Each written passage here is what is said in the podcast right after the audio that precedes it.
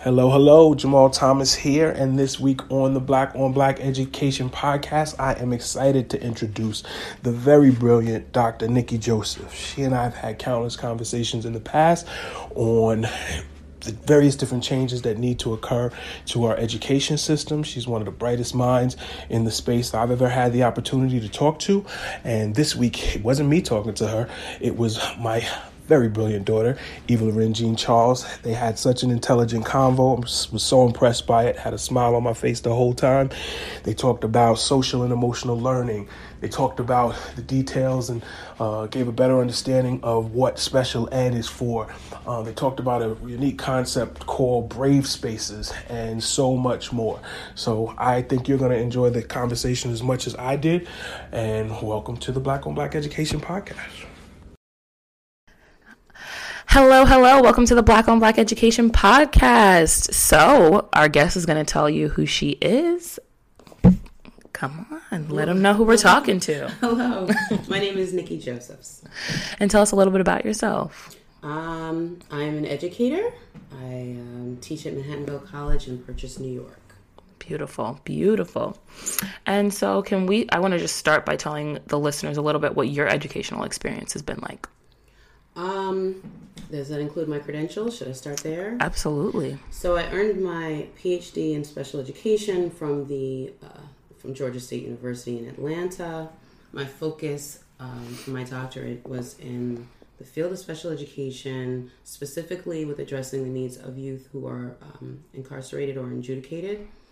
Um, my doctoral work was focused on how do I improve the reading skills of adolescent struggling readers, especially those of color, mm-hmm. in alternative settings.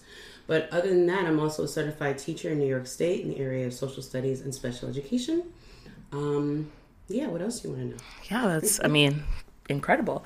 And in terms of your early childhood education, like kind of, can you tell us a little bit about what that's been like for you and kind of how you've gotten into the education field and if that experience um, had anything to do with why you decided to become an educator?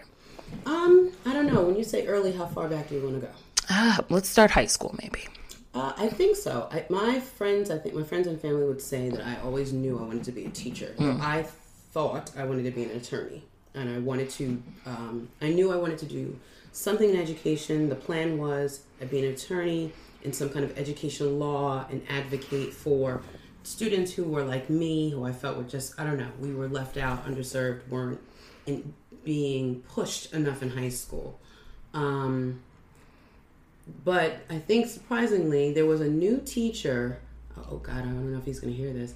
Um, at the high school, and I think it was about tenth or eleventh grade, and he had a hard time. He wasn't from the area, and he had a hard time acclimating to the school and our different cultural kind of my my high school years. We were I don't know. Anyway, he wanted something else, and we weren't doing. We weren't complying. I'll say it that way. And um, I think he he found that I was a, a leader in the classroom, and I would come to his his room on my lunch or my study hall, and I would do like management for him. I would be like an aide, uh, right? Like unassigned, but an aide in his classroom. And at that point, I think I started to the bug of teaching started mm-hmm. in high school for me. But still, I was like, I'm going to do criminal justice. I knew what I wanted to do with my life. But I think that was the beginning of that bug was high school. But um, the the big change occurred. I was at Clark Atlanta University. It was my freshman year as a criminal justice major, and they place you in. This is bringing back memories. They place you in a community service project for your freshman year. my placement was at the Fulton County Juvenile Facility for Boys, I think that was the mm-hmm. name of it, right in downtown Atlanta. My job was to go there twice a week and tutor them in math. Now I don't know how math and criminal justice matched, but you know I was assigned to go, and so I I would go. And a few weeks in, I realized I'm sitting across the table from these young men, and I'm talking about 11, 12, 13, mm. and I had these math worksheets and it there was some resistance. Like I'm like, okay, so let's start the work now, right? And they would stare at this thing.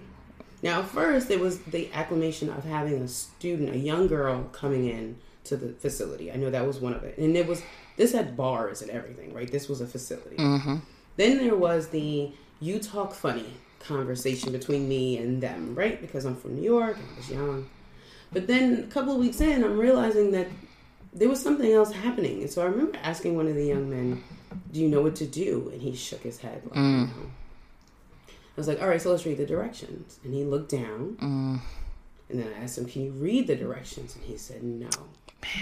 And so at that point, I'm going, okay, so we're gonna, I'm gonna teach them now how to read, I guess, right? And I didn't know how to teach somebody how to read. That's how it started. And by the end of that semester, I was like, I don't want to do this anymore. I want to be a teacher. So that like that that bug I had in high school Just switched this right just, back on. Went from I remember telling my parents, I'm not staying down here. I, I want to come home. I originally got accepted to Albany, and Albany was a good teaching Mm-hmm. program, and so I was like, I want to come home and I want to teach, and that was it. Yeah. My my experience is pretty much the same. Like I mean it took a little longer, but I got an internship. 3 weeks in I was like, "Yep, this is it for me." And I changed everything after that. So uh, it sounds like that's kind of just what happens when you realize you want to be a teacher. real. Yeah. Is real. If it's, if it's for real, it is real. It'll change your life. It really will.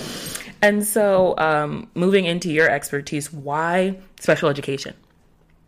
Um, it. Wow, I don't. I don't. It's a passion. I have always been attracted to the light bulb in those who find it more difficult to get there. I guess it would be the like the that's the passion. Um, or I don't even know if it's a if it's a passion. I'll just be real. Like earlier in our conversation, I told you that there's this there's a trigger. It's it's a let me move you. Let me try to help you move into this next phase, however way I can. And I and I typically try to hone in on those who I see it's more difficult for you to do it. Um, I don't know if it. I, I I didn't have a special learning need or a difference in school, though I know I was one of those that wasn't as easily motivated if I wasn't interested, right? I don't know what you're talking about, therefore I don't care, therefore I'm turning off, therefore. So like you and everybody else. Pretty much, right? Um, and, and, and, well, and it, I guess it was a little different also because of the, when we were in school, there was still that kind of tracking, right? There was the, the folks who went to high and wide, the gifted group who it didn't matter if it was easy or not. It didn't matter. You got A's, so you're gifted. That Yeah. was how it was. And then there's those of us in the middle who was like just on the conveyor belt. And teachers would say, "I just really wish you try harder." Oh, yes. as if it was my fault that Oh, you yes. weren't catching me. And then there were those on the other end that, for whatever reason, the difference was there. The the other the the pieces that we talked about in terms of it could have been hungry, it could have been I'm stressed out at home, it could have been whatever. So we weren't grabbing them. For some reason, I found because I was in the middle, maybe as a student, I found I could identify with those who it came easy. Got it. Those who struggled, but I can help you. And it just, I don't know, I, I kind of went in that direction. Um, and special ed gave me a toolbox as an educator that I didn't even know that I needed. If that, right? When I, um, at the time in the late 90s in New York State, when you get your teaching certification, it was the beginning of the highly qualified teacher um, criteria that came out of No Child Left Behind. And so, those of us going to school for education, we were told you will get a master's degree. And at that time, it was like reading or special ed. Uh-huh. Those were like your choices. I, I'm sure there were others, but this is where we were funneled, much like education. You funnel. Most people went into reading. I don't do what most people do, so I did special ed. It was just, you know what I mean? It was Yeah. one of those- It wasn't like I was like I want to do. It was just kind of like everybody went reading. I'm gonna go over here. yeah. Let me find out what's going on over here. And then I found that my teaching got better because I was coming back with these strategies and tools that other teachers were like, Where'd you learn that? I'm like, oh, I learned that in my class. Yeah. Not realizing as an inclusive teacher, it was great to have it, but it was a toolbox of strategies that I was like, everybody should have this. Mm-hmm. But then at the same time, I was also connecting with students in a way that I probably might not have before. Got it. And so I think that's the why. Got it. I don't know if that was the why. I don't know. Yeah, I mean, all right. So I've had the conversation often about what special ed even means. So uh, we spoke before this that my siblings, they're both in special education classes. They have ADHD. It's very so one of them is she'll get an A on everything. Sure. She understands everything. It's behavior and that's why she's in special ed. My brother, he's I don't want to say developmentally delayed, but he has trouble grasping the information. He has a lot of trouble memorizing the information. He has a lot of trouble um, engaging with the information if he doesn't care. Sure. Now, if he decide like one week he's going to be a real estate agent and he will pull everything off the internet and everything that he knows and he will know everything and be able to tell it back to me, no problem. When you put him into math class, he does not care. He doesn't want to do it. And so that put him into special education. Um, what is special education because there are a lot of people I feel like they don't know what it is, mm-hmm. or there's one person in special ed because they have a severe developmental issue and there's another person in special ed because they have behavioral issues can you kind of explain what special ed is is and kind of dispel some of the myths about what it means to be in a special education class Sure. All right. So we're going to start a little bit with the language. Okay. So the term special education, bare bones, is um, specialized instruction tailor made to meet the individual needs of a student, right? Um, an individual will or may qualify for services, special mm-hmm. education services, if their learning difference or behavioral need negatively impacts their educational performance. Got it. So that's like bare bones in a nutshell. Of course, there's a ton of other, um, but that's like the term, right? So the, this um, idea of providing thinking about education differently for an individual who may need not only remediation right an extra that extra thinking about what basic skills I may need to refresh or, or stay on for a while. But at the same time, I'm thinking about those students who are gifted and or talented. Got it. Who also need that enrichment. So it's tailored. Mm-hmm. So some of the myths are, well, one of the main myths is special. First of all, special education is a is a one place. That's a myth. I find right. It's like we're, it's a class. It's the building, and it's like okay, no, it's a group of services. Got it. Right. Um, it's a process and it's education, right? It's a process. Um, and another one is that it is it is for people who are slower. Got it. So even though even in my foundation classes, even my teachers, I find people go, well, you know, these I'm gonna my special education students, and I'm like, that is not a, that's not correct. First of all, there's an idea of person first language where it's the person receiving special education services, but more importantly, it's like for what I could receive um, services because of a visual impairment. Got it. I can receive services because I have an orthopedic impairment.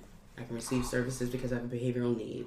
And as you mentioned, because I have an academic enrichment need, right? And so all of that is in the field. Got it. Got it. And that, no, that's super helpful because I think even within schools, they don't do a very great job oftentimes explaining that to other students sure. because that's a part of the experience of being someone in a special education class.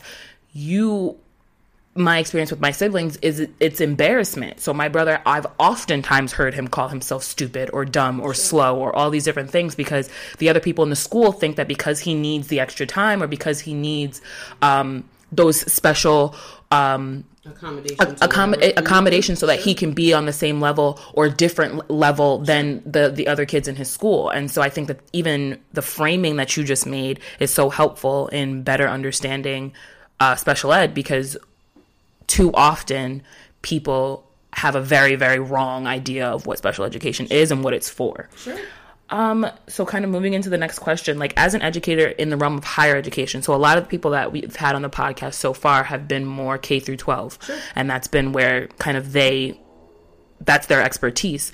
Um, being in the realm of education and teaching teachers how to be teachers, mm-hmm. um, what is being talked about in terms of bettering the education system? Oh wow, that's huge. Mm-hmm. Um, okay. Uh, oh, oh, well, let's drill in on that. Let's mm-hmm. let's let's kind of focus in. Like, give me a particular something that you want us to focus in on in terms yeah. of bettering for yeah so our world is changing Correct. that uh, te- technologically all these different things the world is changing so we're hearing everybody talk about stem and we need steam and we need these things implemented and we got to get our we got to be ready to fight with china uh, I I think there's enough people having that conversation. Yeah. So kind of on the other side of that of like emotionally enriching students, getting students to kind of understand their purpose, getting students to um, rise to expectations that if you give them them high expectations more times than not students are able to to come up to there so where are we in terms of teaching the next generation of teachers the importance of that aspect of being an educator? In my experience, I um, whew, that's a loaded question. In my experience, because right, I, I'm at a particular institution that does teacher preparation, so therefore, um, I can only speak from what it is that I'm doing right right now. Of course. Okay. So in my experience and what we're doing, um, because my particular college has professional development schools, meaning memorandums of agreements with 16 local schools in which we provide or have relationships, right? So it's reciprocal. We are, are well informed with this idea of thinking about the social emotional learning of our K through 12 students. Therefore, we at the college are thinking about how do we infuse that in our teaching. And for people who don't know social emotional education, kind of just like small tidbit of like what that is and what it means. I'm thinking about not only character education, but thinking about um, well, it, it all right. So great because again, it's It's a big thing. It's big. um, but thinking about how we individuals, how we can, how, gosh, how in because it's huge, right? Mm-hmm. How we can um, think, be or support individuals and individual needs. Right? So how do I take into account how you are feeling right now as we do this podcast in comfort in um, being able to connect with your own emotional well-being Mm-hmm. in order for me to then go okay so now's a good time for me to impart this or have this conversation with you or move forward Got it. right it there there is um education in this country hasn't necessarily lent itself to thinking about an individual first which is ironic that we're talking about this right after we talk about special education right? Because mm-hmm. again we are trying to change a system or the way we think of education in mm-hmm. this country in a way that it's like there's an individual in front of you. Um, and so the social emotional learning piece, and it's not just social emotional learning of the K 12 students, it's thinking about pre K 12 students. It's thinking about the teachers also. Have I checked in to know mm. how I am, where I am, so that when I walk into that space where I'm supposed to impart or, or even mediate information or be a manager of a classroom, depending on what it is that you have in your room, in your building, have I been able to do that to regulate how I mm. am where I am so that I can do my job better so that we can have this this interaction together. awesome. Um, and so we we we are we're slower where I am in terms of thinking about this. I mean, I'll just be honest, right? Yeah. Because there are a lot of things coming down the pike, higher ed, and in teacher preparation, and there are a lot of cycles. Got it. Um, but I think something like social emotional learning might be a piece that I'm hoping stays with us for a long time. Isn't something that's oh this is the new phase. Got it. So that we're all thinking about our thinking, our mindfulness, our our self person 1st right? Mm-hmm. If that makes any sense, and then how can how can we be better educators in the field? That Absolutely. was a lot. No, yeah, but I think, like we said, this conversation is a lot, and so and like the idea of changing the education system is a lot. So I think a lot of the conversations that I've had thus far on the podcast, and including this one, it's just it's oftentimes very dense because there's just a lot of There's stuff lot going There's on. Um, but I think bringing that idea into it is so important. And I wrote something on the Black on Black Education blog about my experience in education. Like, I cannot say I went to a school that was underfunded or that I didn't have teachers who cared, or I, I can't say that because it's just untrue. My high school, everything that I needed track team, sports, uh, computer labs, ev- tutoring, everything that I needed was there for free, available to me. And um, I spoke about one of my teachers uh, Joe Ferraro, and he was incredible for me. Like we and he, out of any professor, any teacher that I had with in high school or K through twelve, really, he we understood each other. We had a great kind of back and forth. He brought great things out of me. I I think that I helped kind of bring understanding to him about a lot of different things, and we still have a relationship now. And I've been out of school. I've been out of high school for almost four, almost four years, and so. But I also wrote about the fact that I had almost no black teachers in my school. Sure. There were one who was a gym teacher, and I want to say there was another one, and then the vice principal that came, he was black, but like I very often didn't often interact with him. Sure. So kind of not saying that you have to have a black teacher to have that experience, but I was going to school during the Trump election. Like I was going, I was in high school Sure. at a time where where George Zimmerman got off for Trayvon Martin. I was at school at a time, and nobody. The only thing that us black students got was Kwanzaa. Like you know, you know what I mean. I, I do. and so do. and so bringing in that social emotional piece and understanding that that's important it also has to understand that like there has to be a space for students who don't look like m- the majority to feel safe and we very we, we just didn't uh, no miss lejeune she she she tried she had whitney m young and she tried to Sure. but it there wasn't really that formative space for people or within the classroom and with interactions with your teachers to kind of come into that understanding So wait, so let's let's stay on that for a second if we can. Of course. You, you did.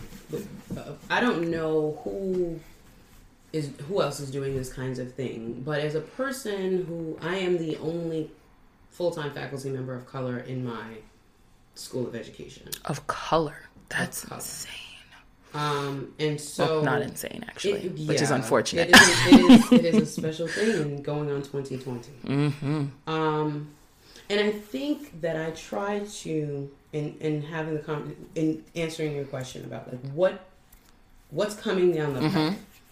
Though it's not coming down the pike, because I was one of the, the students who um, I didn't have a similar experience that you referred to in high school. Because even though I went right across the way from your high school, um, it was a it was Mm-hmm. Very a very di- different. it was a very diverse faculty, staff, student body. However, um, I find that my the teacher candidates that come through aren't as diverse, and so I want to, and knowing they're going to be the teachers in these neighborhood schools, I try to have dialogue, put us in spaces where we are a little uncomfortable mm-hmm. in class because I have heard often from my colleagues how uncomfortable they are mm-hmm. talking about race, Absolutely. talking about difference. I don't feel like I'm qualified to talk about this. Is the type of thing that I'm hearing from my colleagues, which means if we're not talking about it in teacher prep, that means we're making it very basic. Here's content, right? Here's your classroom management strategies. Here's your.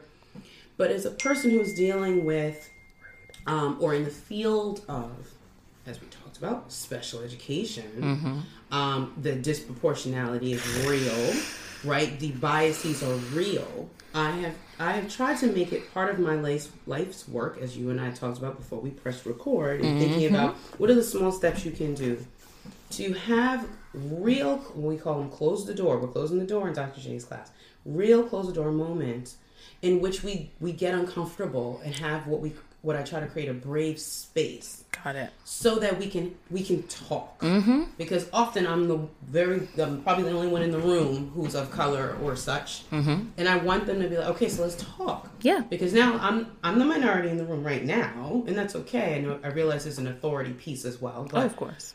let's have some let's open the door yeah and you can have conversations amongst yourselves because sometimes that's what the conversation has to happen Yeah. it often is like we're doing now people of color talking to people women talking to women that kind of thing but i need the conversation to happen within the structures of the, the folks who are not the minoritized groups Absolutely. in which they can then have some of those how do you feel about this how do you feel about that so that Absolutely. we especially educators so that we can come to terms with some of the things we may not even notice that we carry or unpack. absolutely Um, case in point, I have um, I have invited some of my colleagues to to join me in diversity training at the college.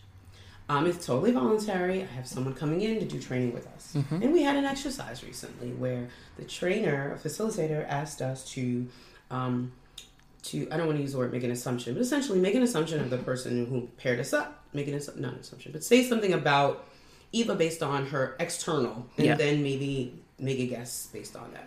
And I told you I'm the only person of color, so the my partner mentioned that um, she likes hip hop music, and I said made made the assumption that I did as well. Like, you like that? And I was like, no, it's not really my first thing. Maybe R and B, maybe jazz, maybe gospel. I mean, I wasn't gonna pick hip hop, especially nowadays. Like, I don't know if you know what I'm talking about hip hop. I think you're talking about something different. But uh, we we had a conversation because she has young, you know, young daughters and that type of thing. That she thought it was a connection. mm-hmm.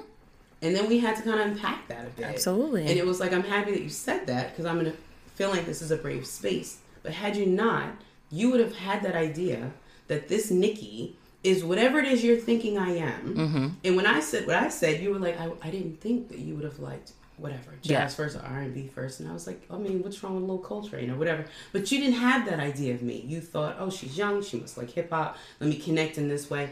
And how often do we do that? Absolutely. It's the I mean it's human nature. So like before I started going into education, I was a psychology major, and it's human nature to make stereotypes and to and to adhere And to act- stereotypes. act on that. And Correct. too often because we don't talk about implicit bias, because we don't talk about the way that we've been socialized Sure. and how that affects our way of thinking. Our brains are not our own. No, They, it's impossible for your brain and your thoughts to be your own. Correct. We are social creatures that interact with other people, and everything that we think comes from something we've been ex- exposed to and how we decided to interact with it.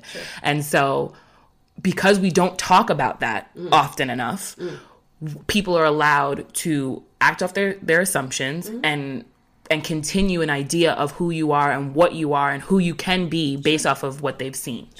And so, sorry, I interrupted No, you. no, that, that is what it is, right? that is, and there are there are. Um, I'm a huge proponent of like community schools, community like being where you live, where you work, so that you're part of. what this is. And um, of- often teachers go into an area, you work in an area, and then you go home someplace else. Absolutely. And that home for those people who may not be of color, whatever the color or difference we, we can put in that box. Um, your experiences are just like you talked about, right? What you know and what you've experienced right here. But imagine if you lived amongst people who were different, how that experience, those learned experiences would be. And so therefore, it kind of, it, it, it trips me up often that I have to have these conversations with educators, but I have to rem- remind myself that I live in a place where we are segregated in that way, whether we want to or not. And so there are a lot of hurdles that we have to get through when we're talking about education. Absolutely. How we think about education, how we educate, who we educate. Um, and so we can continue. Yeah, and like just to kind of like go off for one second, um, when you were talking about brave spaces, I loved that terminology because I'm uncomfortable by the idea of spa- safe spaces. It irritates me. Mm-hmm. Not a popular opinion. Mm-hmm. I don't really care. Mm-hmm. Safe spaces. It's you want to make everyone feel feel comfortable. Sure. Feeling comfortable is what got us here. Sure. Like part of being comfortable, we wouldn't have got we wouldn't have gotten to the moon. We won't have we wouldn't have iPhones. We wouldn't have all of this technology sitting in front of us right now if people didn't force themselves to be uncomfortable. Right. It's okay in that aspect, but it's not okay when it comes to race and the conversation Correct. about it and gender and all these different things that we are now and my generation and, and millennials and people are just saying like no enough is enough. Mm-hmm. We want to have this conversation. And I think our current political climate puts us in a place where places to have those conversations are not always readily available. And so that's something that I want to do with Black on Black education. I think when people hear the name, they often think like it's only for Black people. No. We are tailoring our information and the people that we're having these conversations with to Black people because we've said the term people of color very often, and this could be a whole nother podcast episode course, about the idea that like people of color and Black people Right. are two different two different entities things, yes. Be, black people are people of color Sure. doesn't mean that all people of color have the same hurdles to jump through. The, the- all people of color have different situations that need to be addressed. Correct. That's a whole nother tangent. But I like I the idea of black on black education with Nikki Josephs having conversations um, in brave spaces Mm-hmm. Is absolutely amazing. We're going to talk about that after that. Okay. Um, so kind of moving on. Um, well, we talked about a lot of this stuff. so Now I have to just kind of boop boop no, boop it's okay. boop. Um, what parts of education curriculum need to be changed in order to better serve Black students and, like we were just talking about, students of color? So, like, if you want to kind of hone in on one or two things that you know that you discuss in your classes that oftentimes um, aren't talked about in terms of like we need to discuss how so an example the way that we teach christopher columbus how do we change that? Or the way that we start black history at slavery like things like that um, that need to be adjusted so that that black students and students of color are more readily seeing their heroes things like that Oh, because that's a Mm-hmm. little different than the curricular part of the question. Because I was like, wait, originally I'm thinking, I don't want to change the, I mean, I do want to change the curriculum, Mm-hmm. but I want to change how we teach and prepare people such that that we bring something else to the table Mm-hmm. um, rather than having the curriculum lead how people educate. Mm. Because that's a scary thought. The whole purpose of education is the process of learning new things, right? Yeah. Or the pro- that those experiences. And so, if I am putting something in front of a quote unquote educator and saying this is what I want you to teach, then I have therefore almost eliminated the whole process of education to begin with. Nikki Giovanni and James Baldwin had Just that saying. conversation, Just saying, and it was right? so, uh, beautiful that's to I was listen like, to. I don't know, but you know, it's like throw the whole. I don't want to throw the whole thing out the window. I do understand that we we do need some kinds of standards. It, it is a for as a teacher who has um, taught in New York, Georgia, and Louisiana. I see how you do. We do need some kind of um, standardization in, in terms of like what people know and, and that kind of thing. Mm-hmm. Um, however, going to the secondary part of what you asked, um, uh, I think it starts with the converse in this country because we have to. pro- We have to start with the conversations that we're still afraid to have.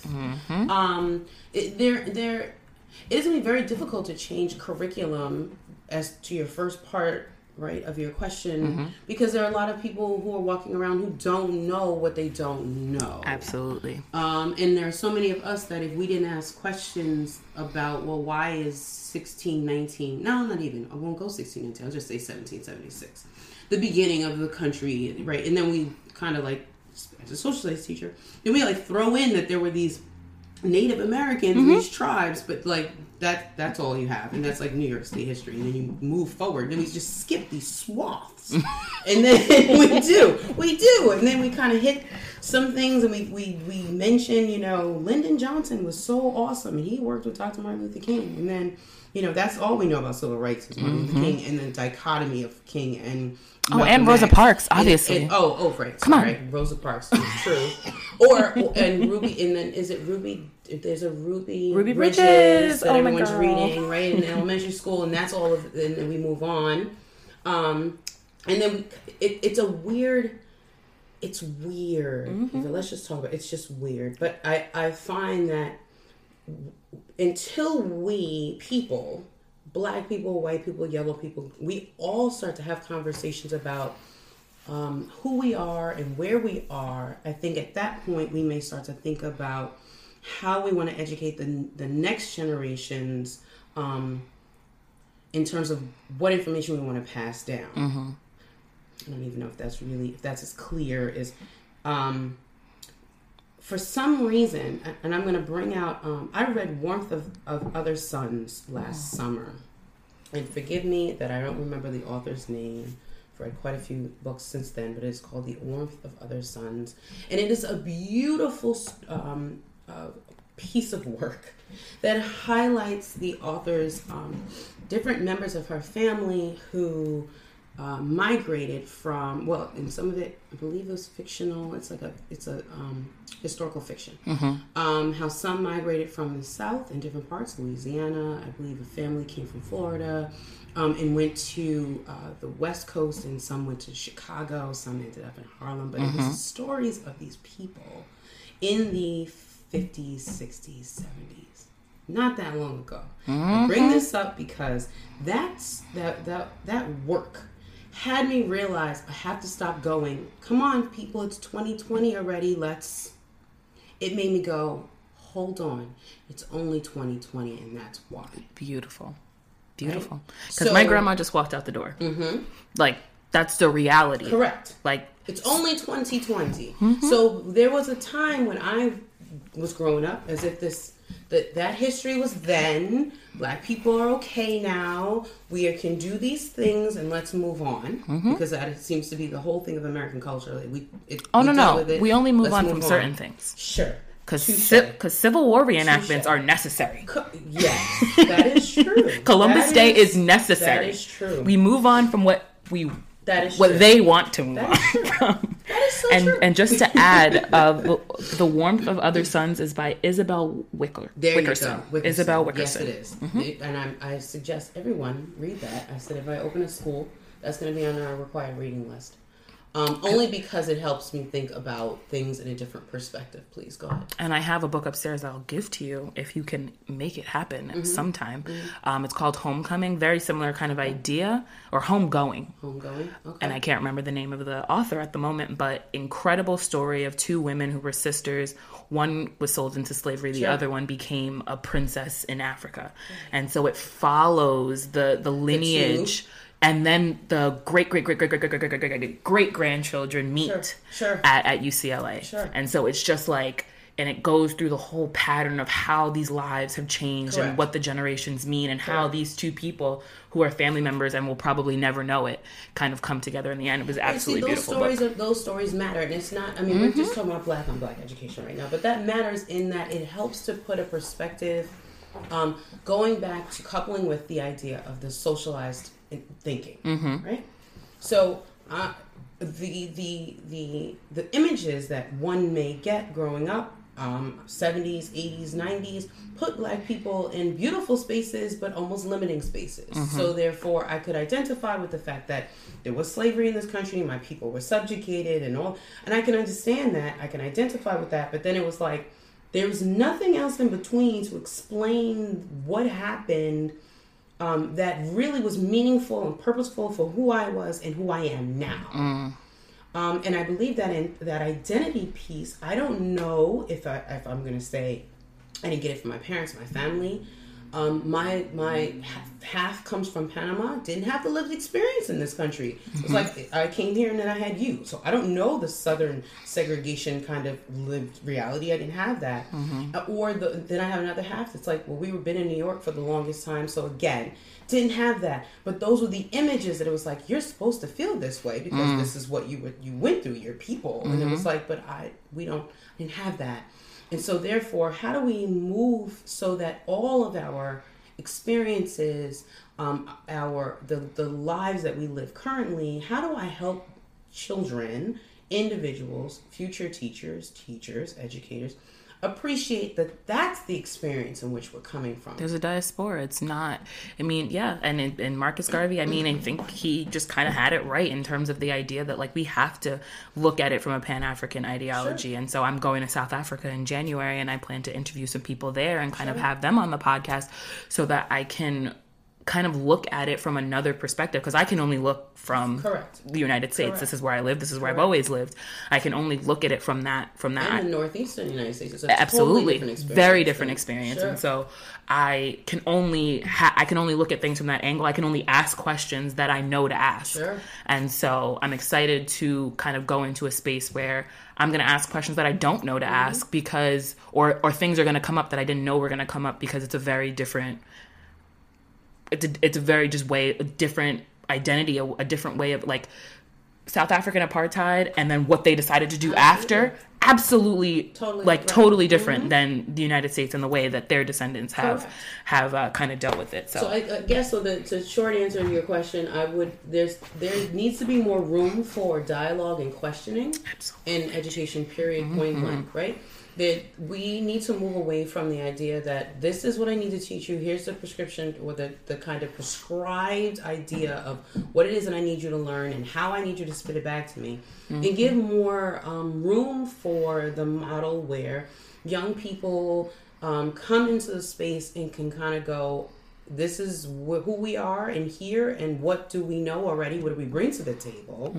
So that we can start from there. But then move into the other right? Because there's there are every room is different every group of people is different and therefore i would like to have um, be able to prepare pe- teachers educators for a space where you don't have to have you don't come in with the 15 minutes on this 20 minutes on this 15 minutes on this and we're going to close with this because there's no real room for what we're talking about absolutely and now I, I have to make sure. Well, what books have I? Cho- I'm choosing these three or four, and it's like, but if we give the, the the library a space where they can put in everything, and then allow the students to choose, they want to talk about lizards or whatever it is, and then wh- why is that? You know what I'm why saying? is that a problem yeah Okay. yeah no completely get it um completely get it lovely i just like froze. All good. You, you had a um, question though in here about graduate student programs talking about race in class mm-hmm. and what implications that might have on students of color. And We didn't really hit on that, and I don't even know. Mm. But I know that we don't talk about race or class. Got it. Um, well, I don't talk about. I mean, I talk about as much as I can in my classroom. Got I, it. ta- I teach in Westchester County. My most of my teachers will either teach in pieces of Connecticut and nearby, Mm-hmm. Westchester County, New York, or urban spaces below uh, Westchester County. So therefore, um, I, I think it's imperative that we talk about race, we talk about class, we talk about difference, we talk about difference within. Um, uh, black folks in general, right? So I start um, by asking them, tell me, um, brave space, shut the door. Um, who do you think I am? Where do you think I'm from? What would you characterize me as? What boxes would you check off? Wow. And at yeah, at first, you know, and now you already know I told you about Panama and that kind of thing. But at first, you it's quiet and they think I'm joking. And then some brave souls will be like, okay, African American, da da da. I'm like, okay, it's great. And then when I give the whole kind of litany, they're like, I didn't know. Who knew? And, and and I go, but see, that's what I mean by let's have that conversation. Um, let's not assume. So begin your years, the first month of your school year, literally getting to know them. Not one survey that bringing flags of where their family represents, yeah. ask about the food that they have at home, what languages do they speak, but all of that because just because what you think you see doesn't mean that that's the lived experience at home period we have lots of young people who are adopted or who are raised by somebody else that you wouldn't think it's just mom dad you've got this that and the 3rd you have people who um who live in homes that you wouldn't have think thought that they did you know and i learned that because i had a class in atlanta with an adjunct professor the name of the class was race and education race and class and education something like that. And I took it like, ooh, yes, this is what you need to take. You never know. And um, taught by a Caucasian professor, and who I later found out got all of his data from data sets, not like lived experiences, but data sets. And his data sets were, were mostly urban spaces. So to to to fa- the foundation of his work was urban meant minoritized, which meant black or brown. Hence, that was the experience, mm-hmm. which was weird because then you had myself and another young lady who I think she was from Prince George's County and me from Westchester County who didn't know anything about this urban space that he's talking about. And mm-hmm. we're trying to have a conversation with him that there's another lived experience that's not even, it's not even a small lived experience. Like, we know people who vacation in Martha's Vineyard Yeah. every summer. What are you talking about projects? Like there are people who are black or, or brown who don't know what you're talking about, and we're not the small group that you're referring to as if we're the 0.2 percent. Like no, that's not the majority of what are you talking about? And so I say that to say that there was there's this idea that because you come in, you look like this That you all come the, from as you talked about, right? All these biases and things come into play, but then you speak from that perspective rather than taking the time to go, really, let me find out who you really are. Like for real, I Mm-hmm. have to, and that takes time and it takes work. And teachers don't feel like you have that kind of space and time going back to. You. I have this map. I have this scope and sequence. I have these things to do. They told me I have to do it by one o'clock. Da da da da da. You see where I'm going? Absolutely. Absolutely. And I think like in school as at least in my experience living in Westchester County going to school as a black person in a predominantly white institution um I at first it didn't like I don't want to say it, it didn't bother me or I didn't understand it because I was still in a place of like getting to know and understand myself. And my time before going there, I went to schools that were predominantly black when I was younger, and I lived in places that were predominantly black and brown, but I didn't understand what race was or what it meant or how it what the implications of it were. And I think I college has given me the opportunity to kind of get that and to understand it and to like look at like okay the way that i grew up my relationship with my mom the things that like the things that mm-hmm. i've had go on in my life those all are why i think the way that i think. And so i've tried to learn how to not get so angry at people because i can only think this way because of what i've been through. But other people who are on the other side of my way of thinking can only think that way because of what they've been through. Correct. And so I remember so many situations in high school with conversations about affirmative action or if my parents work hard, why should they have to pay for those people who don't? Mm-hmm. And for me, like getting angry, but then realizing that they have lived in this insular world their whole lives, how can they get it? Correct. How can the people who go to Scarsdale, whose school looks like Harvard, Yes, it does. like mm-hmm. understand what it's like to go to, to Mount Vernon or then even further into the South Bronx and things like like how can they fathom or understand that?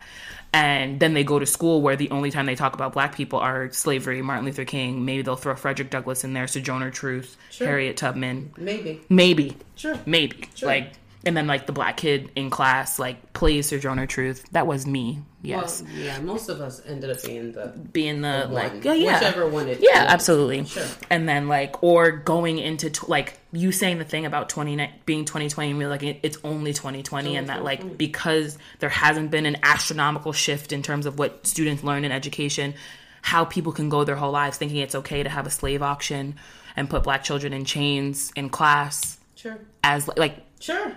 Like the little girl I babysit literally was in that classroom. No, see, uh, but it, it's it, it, yeah. I don't. I don't. There, there's a whole bunch of stuff Yeah, that goes with even in this current political climate and, and what's going on. That I think the the the cauldron has been bubbling for a while, um, and I think that it it kind of maybe placated a bit financially because I, I think essentially part of the problem is this country was founded on a financial gain that turned into a social norm. Mm-hmm.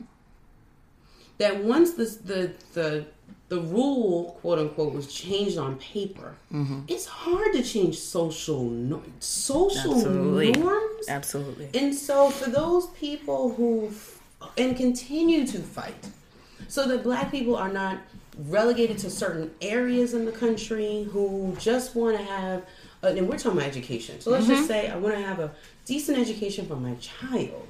That means I have to be in a certain zip code because, mm-hmm. unfortunately, in the way this country doesn't prize education as a civil right for everyone it is based on where you live. Mm-hmm. So therefore, if that that's what we if that's the case, then you have this kind of dichotomy where the the suburb the suburbs can't go any further. Let's just be real. right? Because it, it was urban at one point, meaning all of the people who were subjugated at this point black people brown people but there were certain people who are white at that point too who were mm-hmm. relegated right to ghettos and such. So the suburbs got became because there were those who had the economic well-being to move further away mm. their schools became the ones we just talked about, right? Where they had the means to provide what they wanted to for education purposes. Mm-hmm. Though those educational purposes really were still going through the hoops because they had something in which they could fall back on or go into. That's why the education looked the way that it did. We're talking about just education in this country. Mm-hmm. If that, right? I'm just going to speak globally, generally. But now we've gotten to the point where there are, there, this country has gotten to the point where there, I'm struggling because I don't want to use the word majority, minority. Is that what people say? Minority, majority, whatever the nonsense is. It's like we're creating these terms that don't even make any sense because, right? I'm just saying mm-hmm. because the people who you have kept down for so long are now outnumbering the the folks who have been able to make it work socially because I won't say everything is is peaches and cream mm-hmm. based on the social norms this country was built on. Mm-hmm. So now we've come to a, a pass where the young people said, we don't understand what this issue is has been because m- some people in my generation got quiet. We got complacent because we were able to we were able to benefit from the work that our parents and grandparents had done. Where we thought we quote unquote made it. Mm-hmm. We thought it was good. We were middle class, blah blah blah. But because of that fight, for some reason, I don't know, and I oh, I blame it a lot on my generation, where we we got complacent. We knew there was a struggle, but we got complacent, thinking that everything was going to be okay because we're going to do what you told us to do. We're going to go to college. We're going to wait to have children. We're going to do it the way you told us to do. We're going to follow the educational path you told us to follow. And then we got here and was like, wait a minute, this is not what you told me it was going to be. But now we have children. Mm-hmm. And we didn't really pay attention to the stories. We heard the stories, but we didn't pass them down with the, the same fervor as the groups before. Talk about education because mm-hmm. that's how you educate people, not just in school, but the education. We weren't telling those same stories. It to us, it was almost, and I, and I guess I'll just speak from my own experience. I can't say everybody, right? But to me, it was it was a it was a that was then. Mm-hmm. I see how that helps me where I am. I come from kings and queens, and I get that. But I didn't then turn key it to the next generation. Yo, you, you come from kings and queens until I felt like, wait a minute, you going off on a path. Where you going on? Where's all of this nonsense Yeah. that you talking about? Let me explain to you. You come from kings and queens. But the, the fervor is it, it's not Has- the, it's, yeah. it's not it dissipated a little bit. Mm-hmm. So now you have the younger people like yourself, which is a beautiful thing, that are coming up going, what were y'all doing? and why do y'all act like this? And hold up, why are these things? You're asking the questions that some of us only had inside. But not only, you- you're not even asking, you're moving forward in a way that it was like, oh, okay, I didn't think about that. Oh, good on you. Talking about education. Y'all are educating us now. Thinking about things differently. Think putting things on the table that some of us were like, I mean, we we did a little bit in the room in the table, you know, at a spades game, but we didn't really do it outside like y'all are doing. Talking about education, mm-hmm. right? And it's crazy. And I commend everything about what you're doing, the movement you're trying to make, what and, and I shouldn't even use the word try. It's not a try. The movement that you're doing, the, the waves that you're creating, such that we can think about things differently and, and put some action to it. Because there's room for teeth in what you're trying to do. And I think that we all can can can help you and move in that next direction. I'm sorry, we're just talking. No, listen, that's what happens. You just start talking, and Sorry. the people who are just listening are going to get some gems that they weren't otherwise going to get. I hope so. Um, so I had some other questions. but Sure. I feel like we kind of touched on them. Okay. Yeah, yeah. Cause yeah, this last one, mm-hmm. we'll we'll kind of go on this last one. Sure. So, an as an educator, as someone who's actually doing the work, what would you say to the people who are making the policies and deciding what the curriculums should be, and how would you kind of address the idea that we don't have the conversation often enough about how race and class implicates the education that students of color and black students specifically receive? Um, some questions for policymakers. Um, well, wow, that's tough. Okay, so Like if you had to, could to just be like, listen, I need of you to. I need to put you on game Well, because you know, I think some of it. One of the questions would be, you know, I want. Well, it wouldn't be a question; it would be a suggestion. The first thing I would say is, I need you to re revise, revamp how you consider the term curriculum. Because those of us in the field, even those in leadership, um, uh, agree that the term curriculum is loaded and it is not a, a, a like a a, a linear kind of this is the curriculum for fourth grade this is the curriculum for k through whatever. We realize that it is a web of all kinds of things and experiences. So i want those who are if i could have a conversation with like new york regent i would say i want you to think about rethink revise the term curriculum. And i want you to be okay with leaving that a little open and loose for those districts to align what they quote unquote want the curriculum to be. That's number one.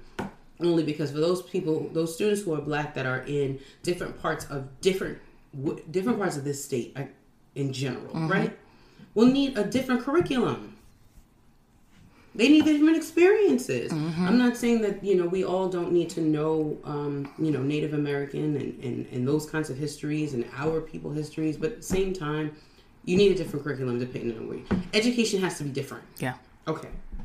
Questions that I would have for them is um, where are you getting your your when you create this? This is where we're going to go next. Where are you getting that from? And how many uh, how many questions have you asked of the twenty five year out, fifty year out before we make this choice? If I I find that this is my twentieth year in education, and we keep reinventing the wheel and those that came before me told me the same thing. If you stay in long enough you'll see these things over and over and over again. Some of the things are just salient sound good stuff. So why do we keep changing the stuff that we know is good, mm-hmm. and when I use the word good, meaning effective for education, moves people forward, allows educators to go on in there and do what they need to do for their classrooms, allows leaders to lead in a way that moves the community and all that good stuff, right? So if we know that those things are there and they're good, then why do we keep changing them when there's a whim for some other th- something? And so that would be my question for them, right? Like, where are we going with this? Yeah. um, and and and where is there room for education to go beyond this prescriptive kind of um, chalk and talk? Mm-hmm. Even when we know you're going, I don't want it to be chalk and talk, but you're telling them it has to be circles. You're telling them it has to be groups. You're telling them it has to be that. Then aren't we doing the same thing? Where is there room for for that? And then another question I would have is where are the higher ed teacher prep programs in these conversations? Because it seems as though um, the the teacher prep programs where we are preparing the people to do what you're asking to do aren't the first ones on the table. Mm. Not saying you have to be, but everyone, all the stakeholders need to be there, and all the stakeholders from everywhere need to be there. And let's have those conversations. Is there room for a little bit more? Education is a state right, right? So where where's the local kind of input hmm. as to what we can do and, and what we need and then how do we make everybody move forward in, in whatever direction we're doing but i have tons of those questions Yeah. how many people of, of color forget just how many people of color are at the, at the table mm-hmm. how many women are at the table how mm-hmm. many young people how many seasoned people are at the table how many certified teachers are at the table Yeah. Even the idea that we don't listen or ask students what they want or what, as if it doesn't matter. just wondering. It's just a wondering. Mm-hmm. Those of us in the classroom know the more I learn more from my students than I do eh, from anything else. Point blank, period. Absolutely. Right. So, yeah, I, I think that some, you know, and, and not to put the the onus on policies and that kind of things, because I think we're all part of a system, and the system is is moving. System has a life of its own, and it's hard to change a system. Um, however, I think there's some some salient things we all can do um, to keep the things intact that help the system. Compulsory education helps keep kids in school who need it. Um, having um, education that is public and free is there for those who need it. Just right. Um, it, I mean, but just Betsy DeVos, are you listening? just saying. Did you like, hear what Nikki. Joseph said? It is important. It is important. Um, uh, um, putting qualified teachers or educators in the classroom is, is important and is needed. Putting qualified paraprofessionals, teacher aides in the classroom is important and is needed. Um, putting a variety of resources in all of their libraries and media centers is needed. Um, thinking about education from an inquiry based kind of idea is needed. Having testing at the end of the year, I'm not mad at that, is needed. Um, however, I, I also want to encourage um, all of our, our educators to keep to keep some of their instructional time to do what they know is best for their children and their students. Um, teaching is hard. Teach, teaching is hard. Um, mentally, physically, psychologically. um, I would I would implore some of our policymakers to to work with teachers and unions and such to have more money on the table so that um, our educators can not have to worry about their own personal such and such and go in there and do their jobs, much like those who do other, other kinds of service do for this country. Um, yeah, I'm gonna leave it at that for now. And I think like all those questions, I'm gonna, I'm gonna need y'all to be answering them because you got to do something. well, we do. We also, And of- you know, yeah, of course. we do. And, and I, and my, I think some of my teach, my students, my teachers will tell you that I've often told them, I, I'm not. I hope you don't just come here, you get this degree, you go back to your classroom, and you kind of just say that's it. I want you to be an advocate. I want you to work mm-hmm. through the ranks. I want you to go ahead and work for your unions, work for your leadership, work your way up. It, it, it takes those of us who know what the trenches look like to make our way up and, and to make some of these policies. Don't be the ones on the bottom complaining move forward. If you have those that skill set if you have that passion to do something you can do it at your grade level. You can do it in your classroom. You can do it at a community level. But let's let's not just be noisemakers for the sake of making noise. Let's be mm-hmm. change makers. Let's be the change you want to see. Yes. so that we all can continue to move in a way that helps everyone build. Teamwork makes the dream work. It's a mantra of mine. Mm-hmm. Be the change you want to be or you want to see so that we're all doing what we need to do. And it's hard work, um, but it's worth it. It's worth it in the end, especially for our black students. It's worth it. Yes. Because Oh, only we can help each other. that I think that's it. I Oh, mean, that's there- it? what else has to be Let said? mic. And so, kind of just to, to listen. I mean, if these mics weren't that expensive, I would let you drop it.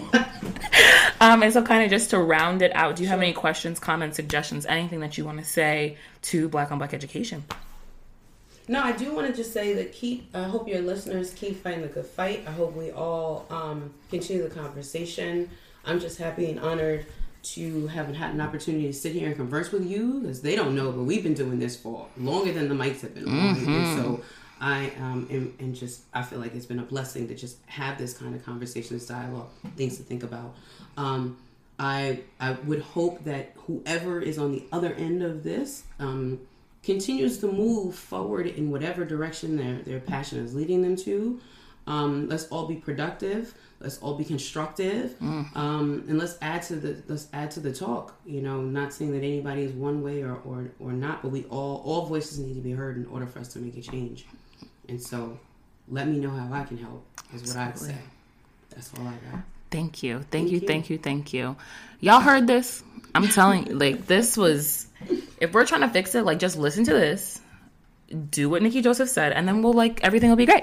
It won't. It won't. I'm just saying, with just little little things here and there. Let me know how I can help. That's all Of I'm saying. course. Thank you so much. Thank you. Ugh,